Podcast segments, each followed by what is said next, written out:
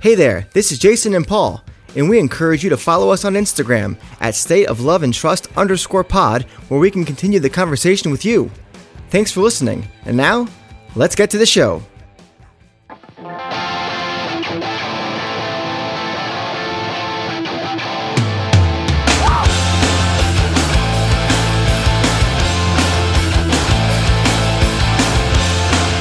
Welcome everyone to another episode of the State of Love and Trust. It's a Pearl Jam podcast, and I'm one of your two hosts, Jason Carapesi, and alongside me, as always, is Paul Gillieri. All right, Paul. Well, we had fun last week with our Australian friends with our first round table. If you guys liked that, there's more to come. Paul, did you like that? It, it's it's a it's a big planet, Jason. It's a big planet. it is. You're right. It is a I, big I planet. think there's room for more of these. Yeah, there, there, there could be maybe 200 others if if the uh, stars aligned. It could be here forever. Uh, I, we- I I really enjoyed it. I, I was I continue to marvel at the number of shows that oh, I uh, yeah. that I mean, look, uh, I, I've been to a fair number of shows, Yeah. but um, I felt um, inadequate. I mean, geez, Louise. I mean, you're over the dozen mark, yeah. Yeah, but I mean, that mean, come on, that's that was uh, Nikki that and was a- Jason, Nikki and Jason. in the were- fifties. I mean, it was that was a pla- Which, that- you know, in some of you- Oh, Some of you out there are probably like uh, turning your noses honorary, up at that. honorary members of the band at that point. You're part of the crew. You're you're like you know, you're you're you're, you're basically roadies. You know what we got to do? We got to get that gal who held up the umbrella that said "wash" on it in Pittsburgh. What's she, what, what, what's she up to these days? Anyway, uh, this week we are not interviewing people from around the globe. We are going to be reviewing part one of Earthling by Ed Vedder. Uh, we split up the Gigaton record into two halves and did it in parts Mhm. one and two. Um, we're doing the same thing for this Eddie album. Uh, before we get into it, of course, please uh, rate, review, and subscribe to the show wherever you listen to these things. Spotify, there's a new rating system over there, so get on that. Apple, of course, uh, was it uh, Stitcher or Deezer or Google or Amazon, wha- whatever the hell you do this thing. Get on there and give us a like. You know, why not? That, that, that, that, that's exactly what they should do while they feed the algorithm. That's right. So let's just get into it then. Um, we will start off where the album starts off with Invincible. We are going to do things the same as we did with a Gigaton. It's a five point system. You can do half points or stars, whatever the hell you want to say. Um, five is the best, one is the worst. Uh, we will go through our our notes here, describe what we liked and didn't like about the, each song, and then end up with a rating and then on to the next person's review of that song until we get through the halves where we'll pause, put a pin in it until next week. Uh, okay, Paul, lead things off as Otis Nixon once did for the Atlanta Braves and give me Invincible. All right. So, you know, this particular track here, it's got, you know, there are components of the song to me that are literal bookends. Since if you think about this, the music was actually the first recorded, Mhm. but the lyrics were not actually added until the very end. So, in essence, if you think about it, the, the lyrics serve as a veritable liftoff for Ed and company as much as it is for us, the listeners. Uh, I like the aviation alphabet that uh, he Mhm, weaves in mhm. to the intro there, and uh, standard of aeronautical radio telephone broadcasting. Look, I thought it added a really unique twist, right? So you, you take this verse here: Radio, what's your story? Are you Oscar Kilo, which meaning okay? Will uh, Will you Wilco, meaning will you comply? Are you ready for a bit of a bit of Echo Vector, meaning Eddie Vedder? Uh, feeling wider than awake? Yeah, better crooked than straight. That th- those last two lines I thought were interesting. I love those two lines. uh, wh- wh- what's your take on those two lines? Feeling wider than awake, better crooked than straight. Well, I mean, I think I love the idea of being different for one, uh, with the crooked and straight line, celebrating our differences and being well aware of it. I think is kind of where he's coming from here um, as he pushes off into the album. I think it's kind of the uh, the tone setter. Uh, did did you take away anything from that word? The awake. Do you think that was in some way a reference to being woke? Um, it might be. I mean, here's a funny thing. When we did our episode a couple weeks ago on the whole Joe Rogan, Neil Young kerfuffle, yeah. um, there was a gentleman online who asked us on Facebook if we were going to be too woke in our approximations of this. Um, I replied to him and said, no, I thought I was just right. And I will stand firm on that because I think we were just right. But there's an interesting, uh, I guess, point that some people are uh, annoyed by quote unquote wokeness.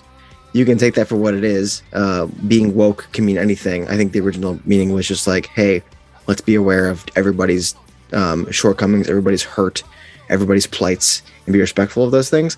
I think that's what it meant, but maybe it's gone another direction. Maybe it's gotten more amplified. Um, I don't know, but wider than awake, maybe.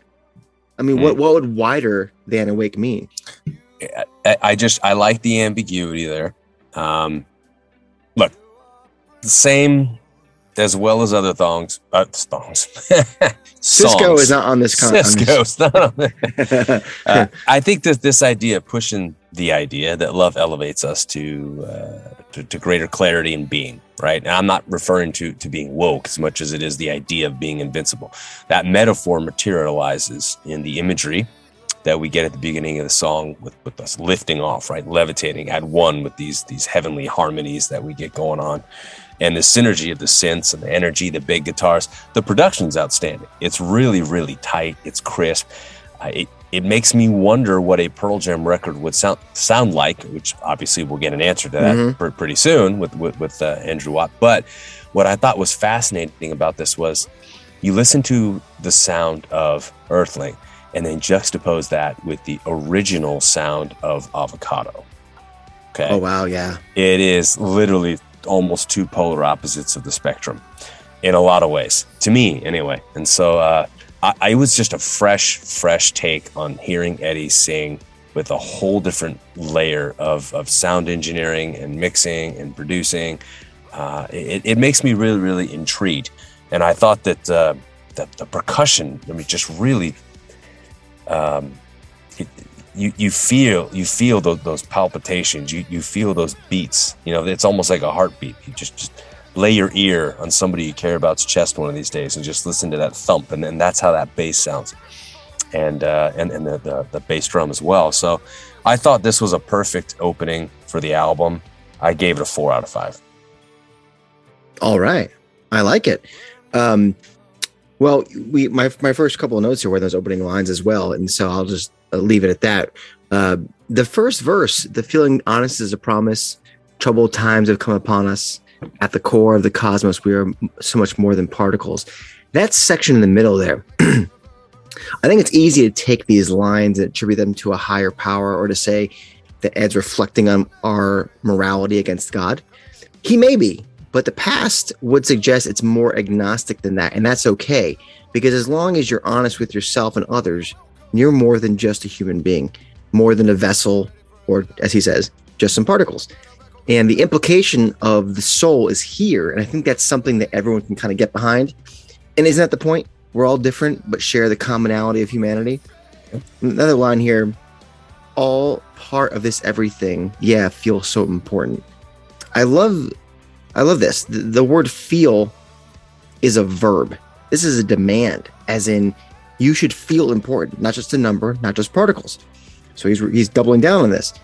I think Ed does a really nice job out of the gate on this record, trying to show us all that it's beautiful to be whoever you are, and to recognize the beauty in others, uh, because ultimately we're in this thing called life together, and the best way to be together, to live together, is to love the music, the atmosphere, the arrangements, the vocal layers, do everything that needs to be done to elevate these words. It's something a little different from Ed, and I dig it. It's huge and it's simple all at the same time.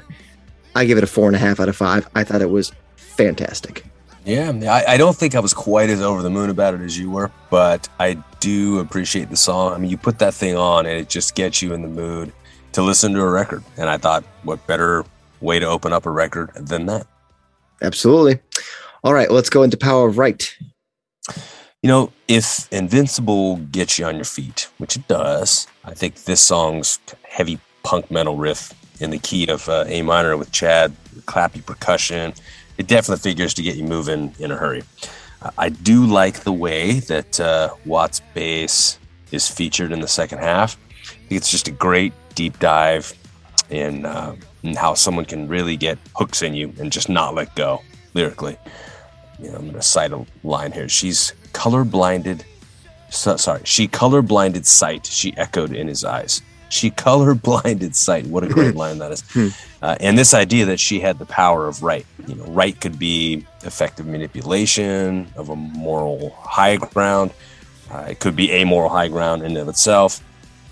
Just feels like this song could be taken more than one way, which is what appeals to me about it. And the ambiguity works for me. And I think it complements the music a lot. So, uh, that said, though, uh, I, I, the, the music itself, I thought was was very um, it was mature in a lot of ways. If you think about the influences, I thought the music was still very very mature, but the hooks don't necessarily jump out at you in a way that I think uh, I, I, had hoped that they would. So for me, this is a two out of five. But uh, it's it's uh, it's a song that I can already tell over time will grow on me more. Mm.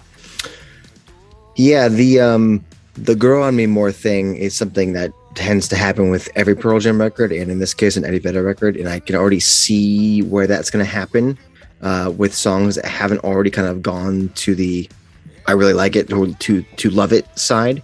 That's kind of how I was with Brother of the Cloud uh, out of the gate when we first did that initial review of the song a few weeks back. It was like, oh, this is a pretty decent song.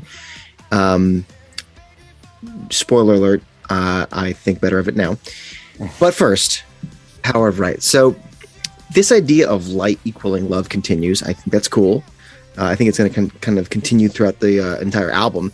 But in my estimation, its application is a bit different here. And I think it's possible that the phrase power of right comes from the idea of the power of right believing, uh, which mm. is this came from it's like a Christian philosophy made famous by some this this pastor in Singapore about fighting addiction, fear, and guilt it's a bit hard for me to act, totally figure out uh, this song. It's it's there's some Jeff Ament style code in it for me at least. Maybe I'm just stupid, which is entirely possible. But it seems to have to do with a guy who falls for a girl and that girl completely takes advantage of him. And the guy isn't dumb, but he's easily duped or tricked. He's gullible, unsure of himself, hence the rocking back and forth line. And the woman lets him believe she's his and she takes him for a ride, takes him for all he's got maybe she's been burned by someone before, um, someone else, and this is her way of taking back control of her life. This is her way of fighting fear, perhaps? Not sure. I don't know for a fact that that's what Power of Right means, but I'm a bit clueless otherwise. And the music in this one is, I think, overall pretty cool. You got a fuzzed out guitar in the beginning there and in the post chorus, with some really cool, funky um, piano happening throughout and, and a lovely uh, fuzzy bass tone, which you mentioned. Overall, I think it's a fun rocker. Ed, Ed sounds really good uh, from his vocal performance. I just wish I understood what he was trying to convey better. Yeah. Uh, it's a little, it's, it, it, that's the thing. The code isn't like Jeff level, like, wow, like this, he's putting words together, don't even like figure for me in normal context or normal syntax it's the, the the lines make sense. I just don't know how they're connecting or what the real meaning is behind all of this. And again, yeah, perhaps it's something that I can I'll figure out in time. I'm gonna give it a three out of five. Um, I think there's enough good here to kind of keep it as the uh, yeah, pretty good, pretty good, not bad. But um, yeah, like you, not as strong uh, right. as as an Invincible. Now, I do feel that the next track takes things up a notch. Well, let's go to Long Way then. Yeah, you know, it's, it's got a heavy Springsteen Petty influences here. You get the big solos, organ, that heartland rock sound. Uh, now we've heard this song. Obviously, this was released a, a, little while back, but upon listening over and over and over again, uh, in the car, at home, headphones on, you get that punk rock Chili Peppers influence with Josh as well. I feel like this is a song about ill-fated love. At least that's what the lyrics seem to suggest. But this is also a motif, if you think about it, that runs very deep in a lot of Eddie's music. Uh, take this line, for example Her love was but a haunting. She left but never went away. All right. Um, I can probably cite 10 songs off the top of my head Wait, where go. it's the same 10, go. idea. Yeah, exactly. Nothing man, better man. I'm sure somewhere in there, Leatherman. No, I'm kidding. Um, the question that I think this song raises is whether the right person can actually come along in your life at, at the wrong time. And if so, it kind of begs the question was it ever the right person to begin with, right? Mhm. I mean, I suppose learning to accept that it wasn't, whether because you weren't ready to make it work or because you didn't know how at the time, in some ways it makes me think a little bit about whether or not mistakes are actually mistakes or whether or not they're just necessary precursors to growth. I don't necessarily think the song tries to answer that, which I'm okay with. I think more importantly, what we do with with the with the regret that inevitably comes with all of that is really what the the song kind of leaves us with. I thought it was just a very very poignant take on on a lot of these these very salient issues, and I gave it a four out of five. I really enjoyed the track. Strong, strong. Yeah. Cool. Okay. Well, for me, you know, you mentioned we- we've heard this song for a while now. It's had some time to settle in. You mentioned the Petty vibes. I mean, that was the very first thing I said to my wife when I first heard the song with my headphones on in bed five months ago. I was like, "This is Tom Petty." Um, obviously, uh, having the Heartbreakers keyboardist on the track is going to help that, sure. which is pretty Sure. cool. What's the old saying? If you love something, let it go, and if it returns, it was meant to be. Yep. Right? Well, this is the story of letting that love go and it not being meant to be. In my in my estimation. Nothing out of the ordinary uh, with this track. The story is pretty basic, and so is the music for me. Uh, I like that he wrote this on a tenor guitar because it's something different. Um, it reminds me of when he was talking about the binaural sessions, and he told himself he was not going to pick up a guitar because he was trying to get out of his writer's block or something like that. And then he looked at the uke and he goes, "Technically, it's not a guitar." I remember him. you remember that? Yeah, So, we then- talked about that. Yeah, so out, out came all that stuff and, and most of the uke stuff, which ended up, you know, being heard eight years later. Uh, so I thought that was cool that I picked up a different instrument um, to try and find some creativity uh, and some and, and basically a muse out of the instrument. but I think this track is, I think this track is pretty not outstanding. Despite that, it's it's um, it's nice, and that's okay. It's nice it's exactly the kind of mid 90s song Petty would have made like the fourth single off of his record. Okay. And for me, that's the problem. It doesn't feel like Ed was trying to do anything but channel his friend. And that's great. But when well over half the song is the chorus, and the chorus is just two lines, there's some problems there for me.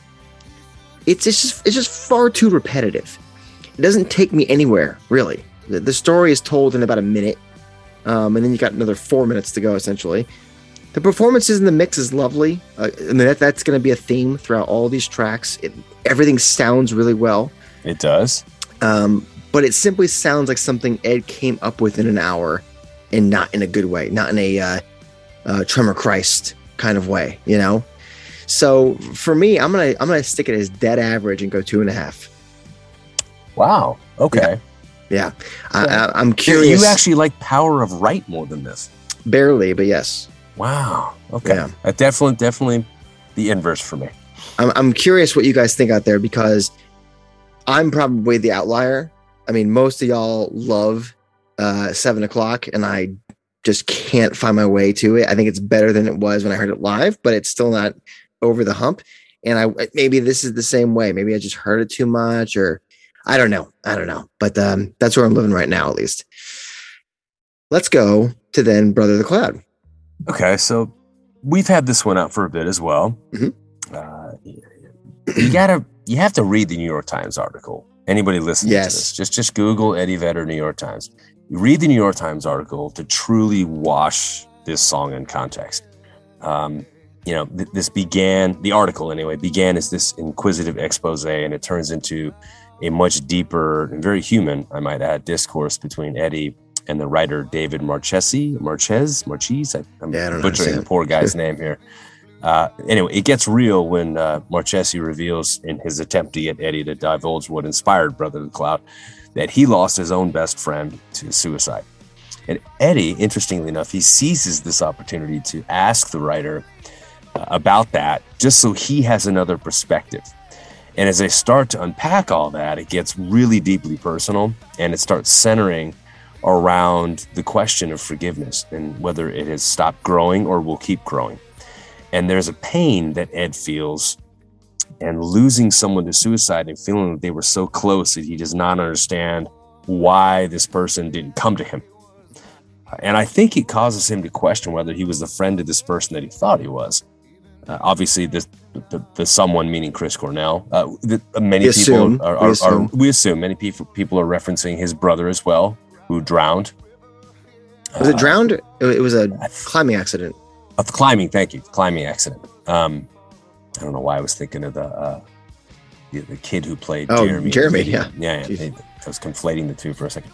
Um, anyway, so th- this this idea is causing him to question whether he he was the friend to this person that he thought he was. I, something that I think he's ex- explored as far back as 1996 with Off He Goes.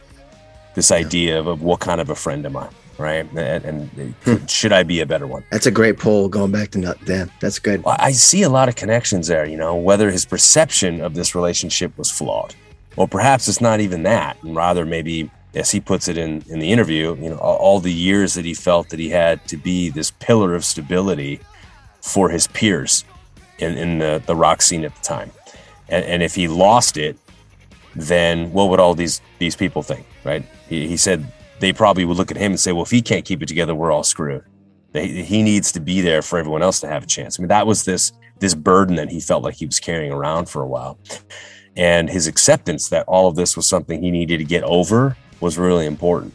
And I get a lot of that coming out. I get a lot of, of, of these very complex emotions, these nuanced layers of human nature that are being explored.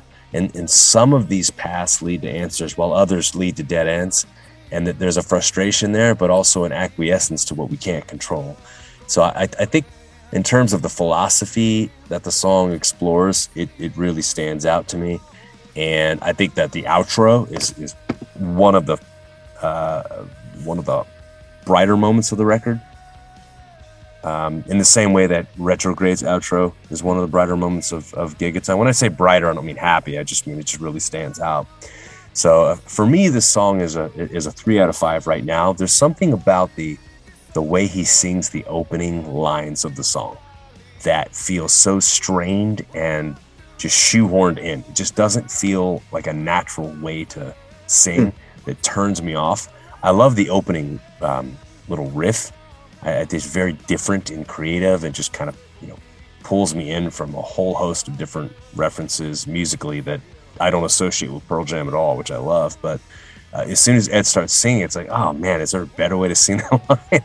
um, anyway, I mean, I, who am I to judge? But it just it just didn't didn't really resonate with me at first, and I have a hard time shaking it. But by and large, solid track, going with three out of five.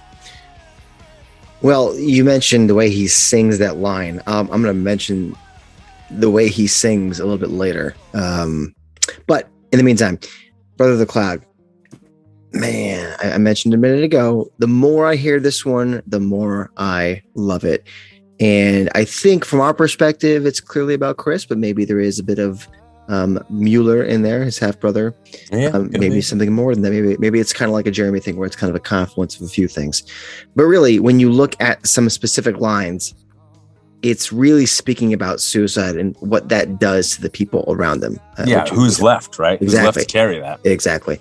The whole second verse references this with lines like, I understand it was not easy for my friend who promises even to yourself cannot be kept. And the bridge uh, is where it's at, though. I mean, th- this is, I love this. Um, and trust me, I, I love the descending chord structure and the way Ed sings the chorus. I do. I especially love how he harmonizes vocals in the last few lines. But this bridge, I'm gonna read it for you right now. There's no previous reference for this level of pain. I can't feign indifference, can't look away. The years, they go by. The hurt, I still hide. If I look okay, it's just the outside. There's no previous reference for this level of pain. I can hear him sing. He tells us that he has no previous reference for how much it hurts him that his friend chose to end his life. And then he bookends it by saying that, quote, he can hear his friend sing the same line about himself that his friend finally met a pain that he couldn't escape, hence ending his life. Incredible writing. I love it. I love it. Love it. The lines in between are just as powerful too, acknowledging that even though he's appeared to be jovial the last few years, he's been holding on to this pain the whole time. It's that heavy. He can't pretend it. It just isn't there, or that he's gotten over it. It's brilliant. And then, of course, the outro, you mentioned it. Yep. The culmination of releasing all these feelings, saying to, let's just say it, Chris, hey man, I loved you. You weren't just a friend, but a brother. We shared so much together. We grew from nothing into something, not only on a parallel path, parallel paths, but with each other's strength, friendship, and support along the way. We had we had bonds that would never be broken. And you choose to bro- you chose to break it. You broke the bonds you had with everyone. Fuck you, man. I've never personally known anyone super close to me to commit suicide, but I do know it's a brutal subject. The pain a person must go in to do that themselves, despite knowing what it'll do to everyone else around them. I mean, some think that they're doing those people a favor, but others doing it in spite of their loved ones. Right. So yeah, for for those, fuck you, right? And I can't imagine, I can't even begin to imagine what that feels like. The the hurt is very real. But hey, as Ed sings, what are friends but to keep it real, keep it 100. So I really appreciate Ed being so brutally honest in this one. Um, Comes Then Goes was a beautiful tribute to Chris. Yeah. This is, this is a beautiful letter to him. Um, this is more direct, which I think is a is an interesting difference between those two songs. The music is fantastic. I think. I don't know what the guitar and bass are doing during that intro that you liked, um, and the verse, I guess, but it creates this murky, almost underwater feeling that sets up the the pure uncut rock and roll in the choruses, bridge and outro, really, really well. Four and a half, four and a half for me. I really, Okay. really have come to Wow. enjoy it. Um, and yeah, there you go. That's that's that that's a uh, quite a ringing endorsement, my friend. Yeah, yeah. All right, Fallout today. You know the the vocal harmonies on this one really stand out to me. The vocal harmonies really stand out. The narrative around this this female subject and the lyrics they stand out. I think most to me as well. Don't make light of these weights. You'll fortify its chains. Never beg for forgiveness. It's a gift to share and shake the pain. Share the pain. This idea that pain is a gift hmm. and sharing it with someone and learning to shake it together is a gift you know um i don't know i, I thought it was uh it was an ambitious song i thought musically it was pretty sound i went with a three out of five Well, again, I mentioned this before. Light, standing in for love, sensing a theme here. yeah I really like the message here. pervades i think the entire record Yeah, it does. Ed writing uh, about the woman's perspective is a nice wrinkle here as well. We we mentioned in the previous um, show how some of his most favorite, uh, I guess, inspirations or mentors or you know singers of all time were women. So no no surprise here, but it's it's still nice to see it. Uh, it may feel like a small detail considering that anyone could relate to this message, but it, it feels like a nice counterweight to the usual nonetheless. The idea that sometimes we feel like the negativity in our lives is holding us back, holding us down, that we can drown in our own problems. Man. But as Ed once sang, and so did the Beatles, of course, all you need is love. Remember to share the pain with your loved ones, and you'll be able to move past it. If you're fortunate to have a complement in your life, a partner, don't feel that you can't confide in them or lean on them. There are a lot of things in life that test us that feel bigger than what we can handle ourselves. These are the tests we need to prove the love we have with someone is real. When we share the pain, the hard times, we are able to overcome it. Musically, I think it's lovely combination of acoustic guitars, piano, bass. The tempo is a bit livelier than I expect from a song like this. Yeah. Um, I thought it was really pretty um, backing vocals that you mentioned. Uh, I can't tell really who it is. It doesn't really sound like Ed to me, but I can't tell who's singing. Uh, pretty fun, fuzzed out solo by Andrew as well. Yeah. Simple, short song, but enjoyable nonetheless. I'm going to give it a three and a half. Solid. Yeah. I think we're kind of in- lockstep on that one. Yeah. So let's move on then to track six, The Dark. You know, it's funny that there's a Springsteen interview out there as well Mhm. with uh, with Ed, and uh, you know, I've got I've got this record by the way on vinyl, this this uh, Born in the USA record, and it, it, it it's a fun listen on Fourth of July. I'll tell you that much. Uh, I love the the irony of that song, by the way, Mhm. which I think a lot of people miss. But Mhm. uh, "Dancer in the Dark" is a, a really strong track, and uh, this song seems to to evoke that in some ways. It seems to balance asking questions with with providing answers as well. Again, you know, the same dichotomy that just seems to pervade all these these songs about the light and, and, and the role that love has in in helping us connect with each other and elevate and rise above that commitment to try and, and be that person for someone else.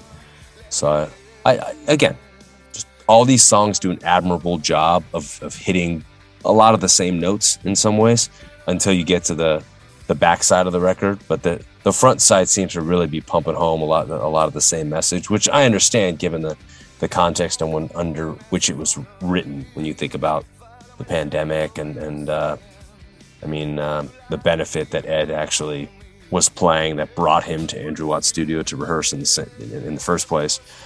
So for this song, I'm gonna go with a three out of five. If Long Way was the Petty track, as you mentioned, this is the Springsteen track for sure. Yeah. Right out of the gate with the beat, tempo, the guitars, synth keys, and it's it's not in a cheesy way. It's a it's fun. I'm into it. Yeah, Th- This this one lyrically moves into schmaltzy territory, but not enough to be a problem for me. Which is thank God. Thank God. I really enjoy the simplicity of these lyrics against the music, and the simple double entendre of the pre-chorus to chorus is great. Here it is. These nights with the sky full of stars. Oh, I'm gonna find you in the dark. I'll find you in the dark. I'll find you in the dark. Let me lift, lift you out of the dark. Literally and figuratively, pulling their lover out of the dark. Simple, yet very effective.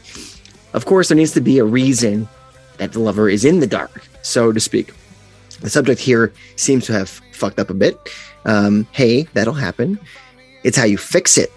And love, of course, as we've found out so far through the record, love will fix it if you really truly care, and this subject does. A couple more lines here. We all could use some redemption. We all fail, fail in the face of perfection. And how true is that? yep, In the outro, very. the outro, man. Fewer, more fun moments on the record for me. The ultimate outro to a rock song. Going double time. Check. Everyone going nuts. Check. A wicked guitar solo. Check. The singer leaving it all on the floor. Check. That is how you do it. Sometimes a do good song doesn't need to be overthought. It- and I think they kind of ticked enough boxes. I'm going. I'm going with a four. I think it is a really fun time um, with some subject matter that, you know, maybe it's a little bit repetitive over an overall theme, but they do a, a better job than some other songs on, on the front half of this record uh, in this way. So four out of five for me on the dark. solid. Which brings us to the last track of our review for this episode, The Haves, track number seven. This one, my first pass through with the album, this was in contention for my favorite track on the album. Um, I don't necessarily think that's still the case, but it is a touching ballad. It's got a very, very, very wonderful, heartfelt set of lyrics with this searching tenderness as it uh, juxtaposes what I think is a social commentary of the social economic divide between rich and poor, and how important it is to not lose sight of uh, the people that you love amidst all this injustice.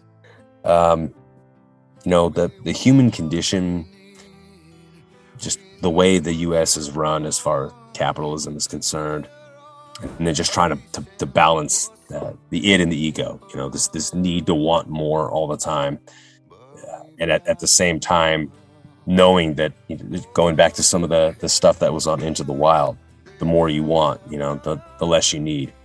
Uh, this idea of, of, of, finding balance in your life where you're not consistently being anchored and tethered to having to want more.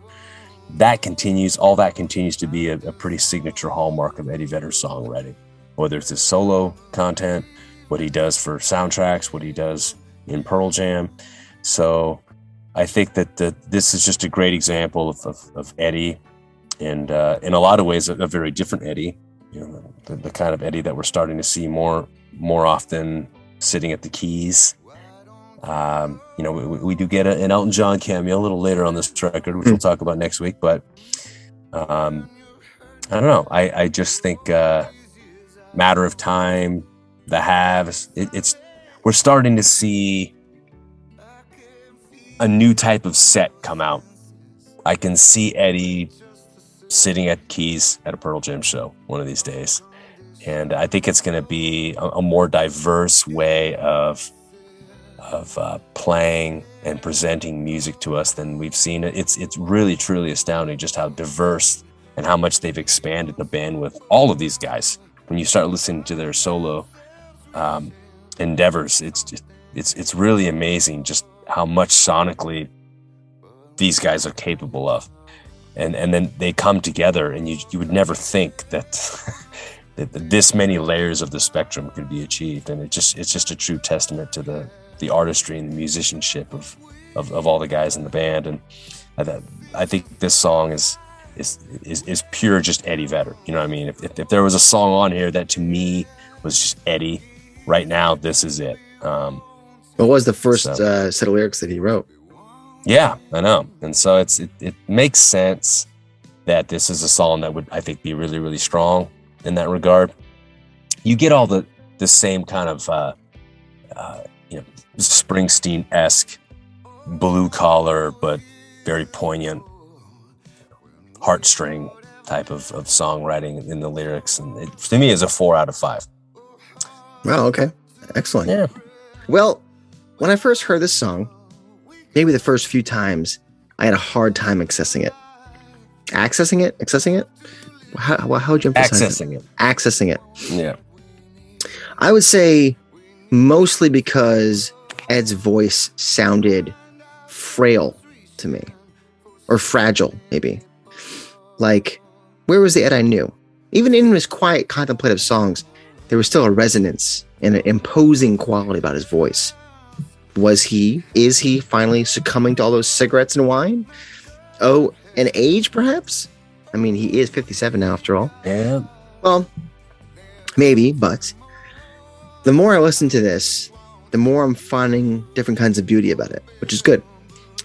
The way Andrew recorded and mixed the acoustic guitars, bass, and piano are terrific. Uh, maybe my favorite mix of the album. I'm not sure I ever heard anything quite like this from a mixing perspective. The story, as Ed has told, is about a homeless couple in love that he witnessed in Venice, California. A lovely sentiment and the kind of story that is easy to put a smile on your face. If only some of the lyrical moments didn't veer so far into the schmaltzy, obvious territory. It, it, it does at times. For example, we want what we need. We need what's above. We're always reaching for something above. I'm not saying it's Olay territory. I'm just saying it's not great.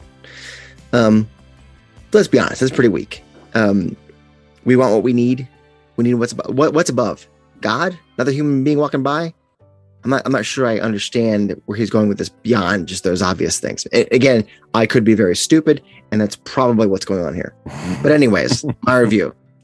and then the whole second verse about feeling what the other feels, like the, the Siamese twins. Like Ed, come on, Really? Well, kind of on the nose there. Again, lovely sentiment, but lyrically something written on a napkin and not studied again for me. So I'm torn because half the lyrics feel pretty stock, and yet the chorus, while simple, is exactly what I want to hear in a chorus. The, the, the verses should go deeper and kind of fill in the gaps. The chorus should be the, the should be exactly what's here. The music is incredibly beautiful, like I said, and I think that the music is pulling so much weight here, and, and lots of credit to Andrew for that. Like I said, so there's a, this weird balance for me, and so right now I'm sitting on a three. Okay. There's a lot of positives, but there's something with the lyrics that kind of irking me because I feel like he could, he could go deeper with this. Right. So there you go. That's part one of our ratings of Earthling. You want to fire through your ratings one more time, real quick? Yeah, happy to. I'm going to start off with uh, Invincible. I had this one with a solid four out of five. Uh, Power of Right, I, I do enjoy. I think it's going to continue to grow on me. For now, it's in the two out of five range. Uh, Long Way is a four out of five. Uh, Brother the Cloud, solid three out of five. Same with Fallout today. Uh, same with The Dark. Uh, the Haves ticked it up a bit just uh, for its its diversity. I, I thought it really did a nice job of just capturing that that searching tenderness and, and juxtaposing it, like I said, with that social commentary. So four out of five for me there. If this was the album, by the way, um, it would have been a, a, fine way to end, I thought, with the Haves. Mm. Invincible for me, four and a half out of five. Power of Right, three out of five. Long Way, two and a half out of five. Brother of the Cloud, four and a half out of five. Fallout Today, three and a half out of five. The Dark, four out of five. And The Haves, three out of five. So I would say both of us have it as pretty strong. Um, yeah, I, I, I gotta say for you, sure. Your brother, the cloud rating is uh, it, it, that that's reverberating with me, my man. I mean, you put that in the stratosphere of like, hey, if I was to make, you know, top twenty Pearl Jam songs, I would imagine that all of them would be five out of five or four and a half out of five. I mean, you, you're, you're putting this in the in, in the pantheon of some of the best stuff the band's ever done, and it's it's just an Eddie solo track. I think it's strong. I think I wow. think it's quite strong, and and he, remember some of the Eddie solo stuff has found its way into Pearl Jam set lists, and I would not be surprised if you saw a song like this come out, especially because the rest of the guys knew Chris too. Yeah, yeah. So, all right, part two coming next week. Let us know what you think of these reviews, these ratings, and then we'll talk again next week. Complete the album. But first, before we get to a lyric of the week, we had a couple of what ifs that kind of popped out. I'll, I'll, I'll let you in behind behind the curtain, uh, Wizard of Oz style. Paul and I were at Paul's abode. Abode? No. Abode? Correct. Yeah, abode. My, right? my humble abode. Humble abode. We were at Paul's humble abode just a couple of days ago listening to this uh, album and many others on digital uh, offerings and vinyl, um, drinking uh, scotch as you do.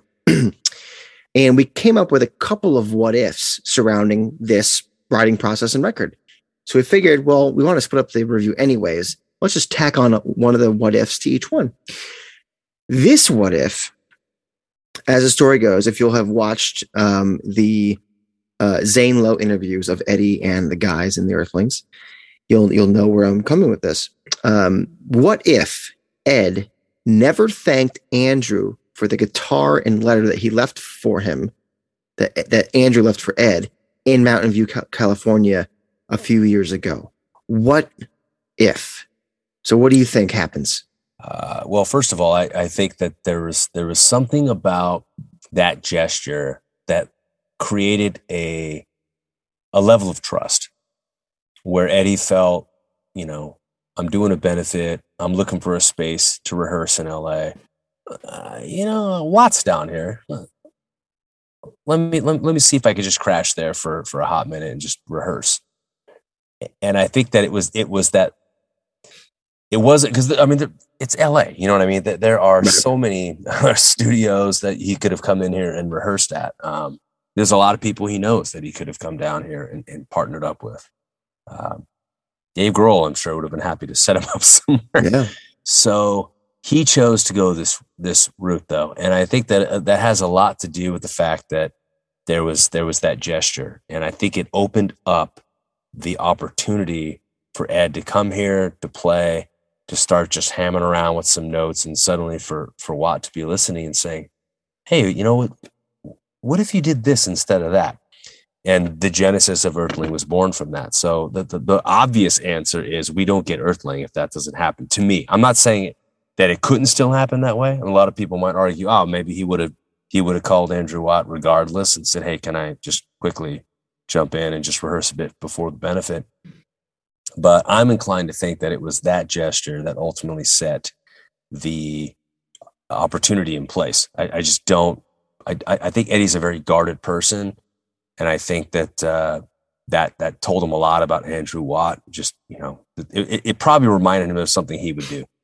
And, and I think that uh, based on the career Andrew Watt has built for himself, Eddie was able to to ground and anchor Watt to that event rather than the kind of stuff that you read about online and, and in interviews and you know the big major acts that he's been associated with and for all i know that may have had a lot to do with why eddie wanted to to record there you know or not record pardon me to, to rehearse there it was just he thought hey it'd be kind of cool to just rehearse there and have this guy give a listen. You know, he, he seems to have some pretty interesting sensibilities. I'd love to get his take on some of this stuff and just see what happens. It could be as simple as that too, but I still, I, I I'm, I'm having a hard time buying that, uh, that this, this album happens if that gesture isn't made. Well, and more to that point, you know, uh, Andrew is a uh, self-avowed Pearl Jam fan, uh, big fan. Yeah, big and, and, and that that comes through very much so in the interview with Zane Lowe, and um, you just wonder if if he wasn't truly a fan, would he have you know taken the time to to leave a guitar, to leave a note? Um, what was said in the note, we don't know, um, but maybe the words, maybe what it was is that ordinarily it would be like I, have heard of this kid, but why is he leaving me guitar? Like, what is this letter? but maybe what was in the letter was so uh, significant and right. honest that that's why the phone call happens to thank him. And as Ed comically points out to Zane, well, I guess he has my number now. Yeah, because I called him.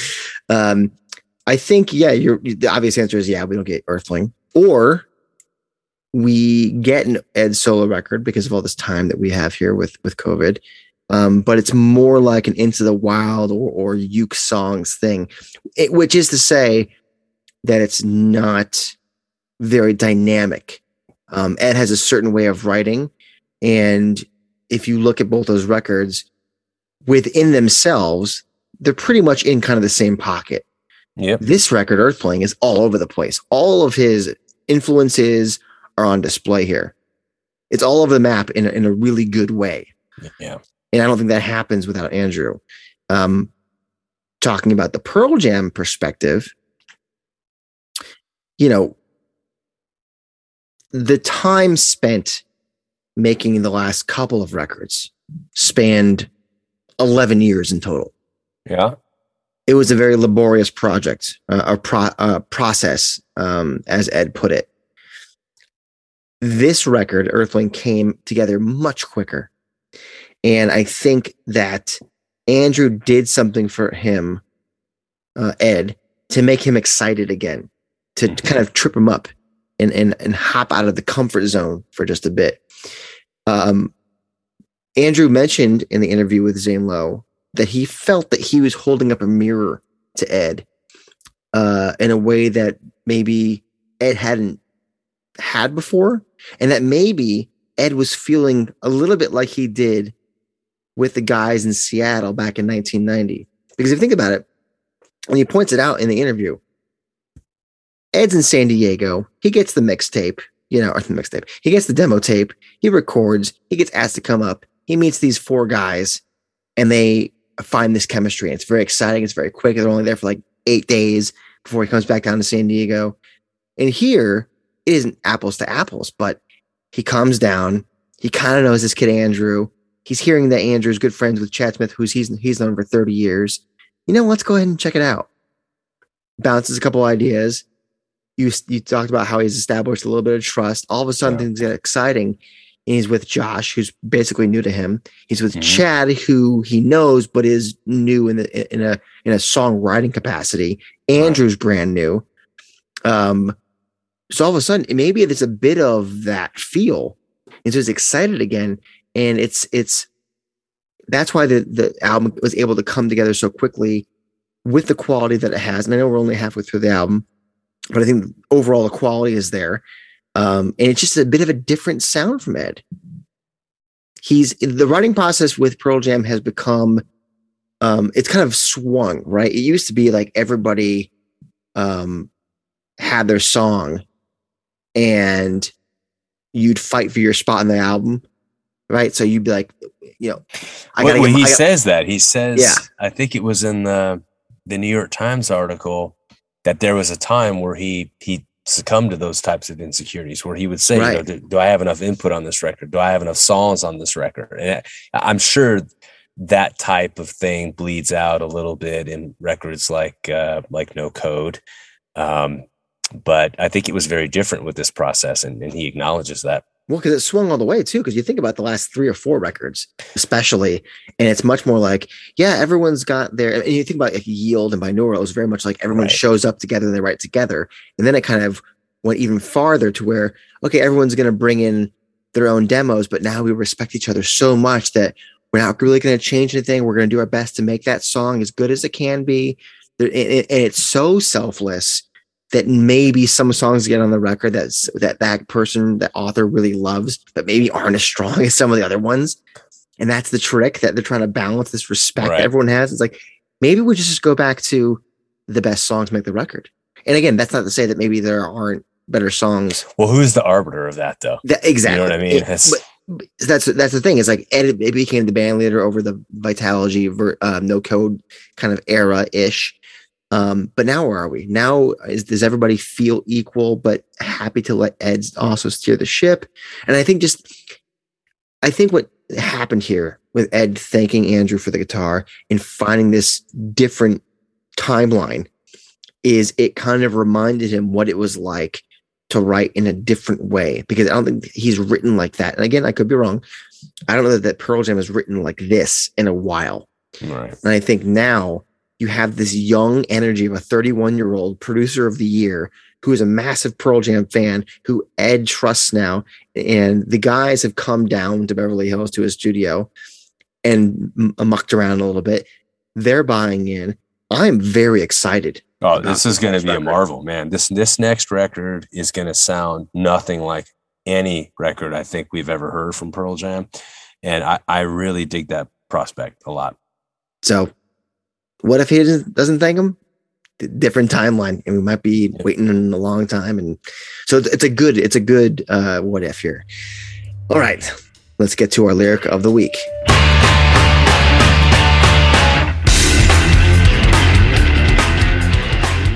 This week's lyric of the week comes from Backspacer. There's a lot of there's a lot of uh, focus on on love, but also some negativity with death or or, Yeah. or something along those lines on this record. So it makes sense. We're going to go from Backspacer and go with the end. Slide on next to me. I'm just a human being. I will take the blame, but just the same, this is not me. You see, believe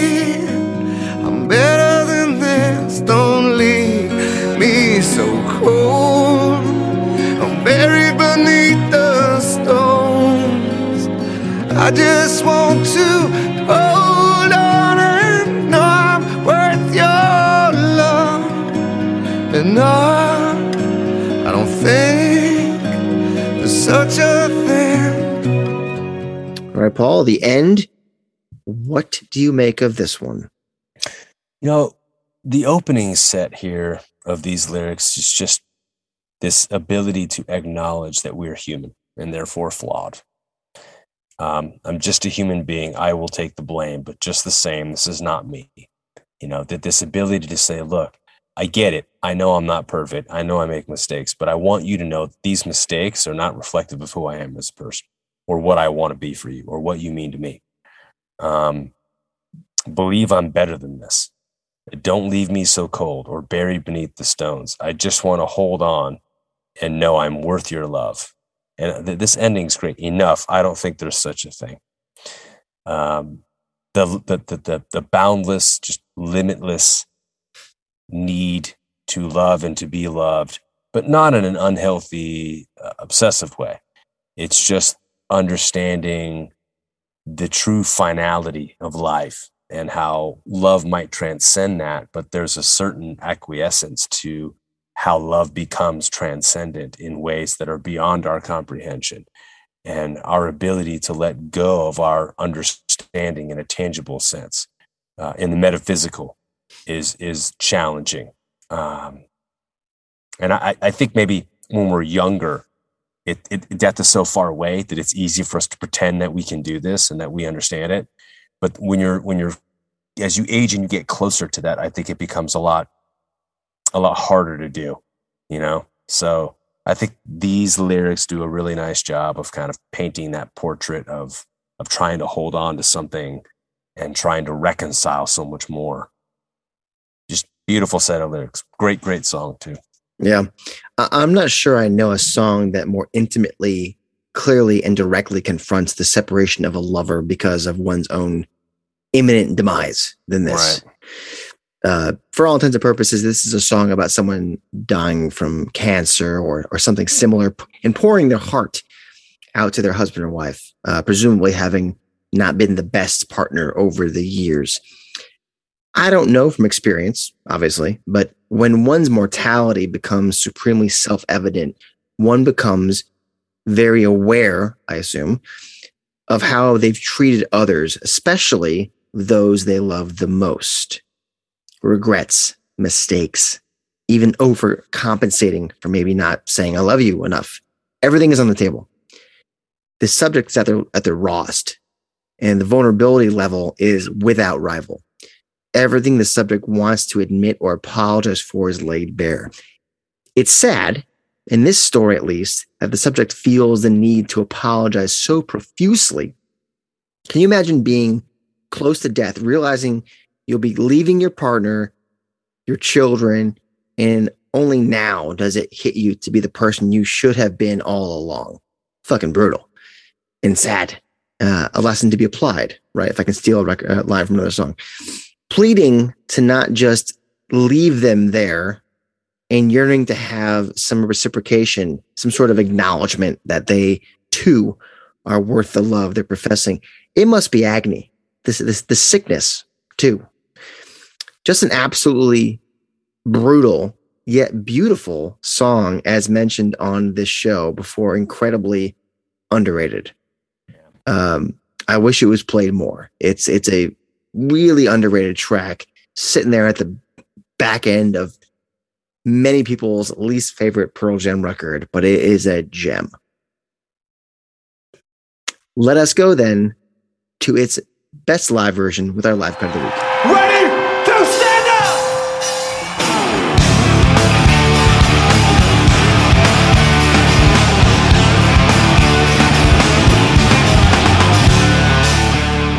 So going back to the Backspacer tour, we of course remember it well. We saw a handful of shows. Well, depending, I guess it could be a handful of shows if you're a Simpsons character because there was four and they have four fingers. Um, here in Los Angeles, uh, but there were many, many shows in that tour. Where are we going? You know, it, it's interesting you mentioned that this is a song that you wish they played more of. Uh, we were very fortunate to hear this song played quite a bit on that tour. Not just played, but played with a string accompaniment as well. Mhm. And I thought that made a huge difference because it, it, it is a, a complement to the composition that I think is utterly essential on so many levels. Uh, could you still do this song just na- naked, absent those strings, and it still be just as, as heartfelt and poignant? Absolutely. But uh, it's just different, I think. And so I'm I'm very grateful that we were able to hear it played in that context. Uh, and so it's hard for me. I this is going to come across as biased. I'm going to choose October 6, 2009 here in Los Angeles as the best live cut, but not just because I was there. I mean, certainly that that that does perhaps play a role on a subconscious level. But I've listened to pretty much every available version there is of this track, and man, they it, first of all, there's an intimacy to that venue, which is no longer in existence. I think they basically bulldozed it to build a Harry Potter ride. Harry Potter world, yeah. yeah, and uh, or or a world, yeah. So it, this was not a massive amphitheater. You know what I mean? The, the Gibson Auditorium was was very intimate in some ways, and I think this song really resonated there in ways that that would not in, in a larger setting. And uh, it's a beautiful recording, very very well mixed, mastered, and engineered. And October sixth, two thousand nine, LA.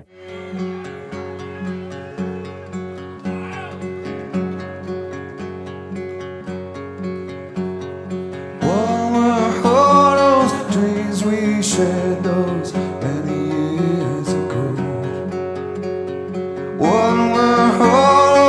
plans we made now left beside the road? Behind us in the road. More than friends, I always pledge cause friends they come and go. People changes does everything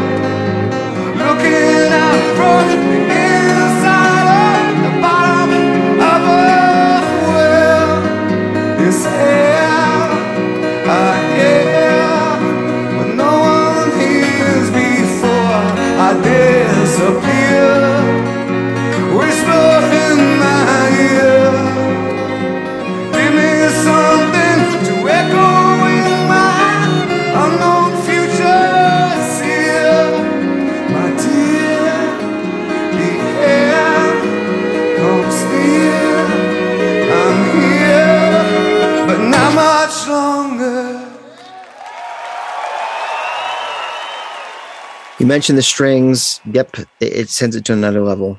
This is the kind of song that definitely could work man and guitar because of, of the of the of the the themes of this. Um, that said, you add the string quartet in your your loving your loving life. It's it's just an excellent way to showcase what the song's all about. Um, yeah, we were lucky to get that treatment here in LA. Um, it was uh, it must have been like a, a handful of, of shows throughout that tour. Ed sounds fantastic. And obviously, that's a big thing here because of how intimate this song is. How it's basically just him and the guitar. and Then, of course, here the string quartet. Yep. But man, I, I had this song on, had my headphones in just a couple of days ago. I don't remember where it was. It was, I might have been sitting in bed and just goosebumps on the arms at the end there. That's just every time, every time listen to the song. So yeah, I'm there with you. Excellent choice. And um, that is the show for this week, you guys. Thanks for uh, sticking with us here. It's another over an hour episode. Of, you know, we have things to talk about. You gotta just do what you gotta do. Well, next week we're to start off talking about good and evil Ooh. in a literal and figurative sense, I suppose. huh? Sure, we sure will. Sure. Come back next week, part two of Earthling Review. We will cap this thing off, give the full album grade, and hit another what if before getting into our lyric of the week for next week. So um, be kind to everybody out there. Uh, be healthy, be safe. Go ahead and rate, review, and subscribe. As Paul always says, feed that algorithm. Get yourself a nice, tasty beverage, unless you're driving, in which case, um, continue to drive as you are. And uh, tell your tell your employer that if you're late, it's because we told you to drive safely. And uh, until next week, you have been listening to The state of love and trust.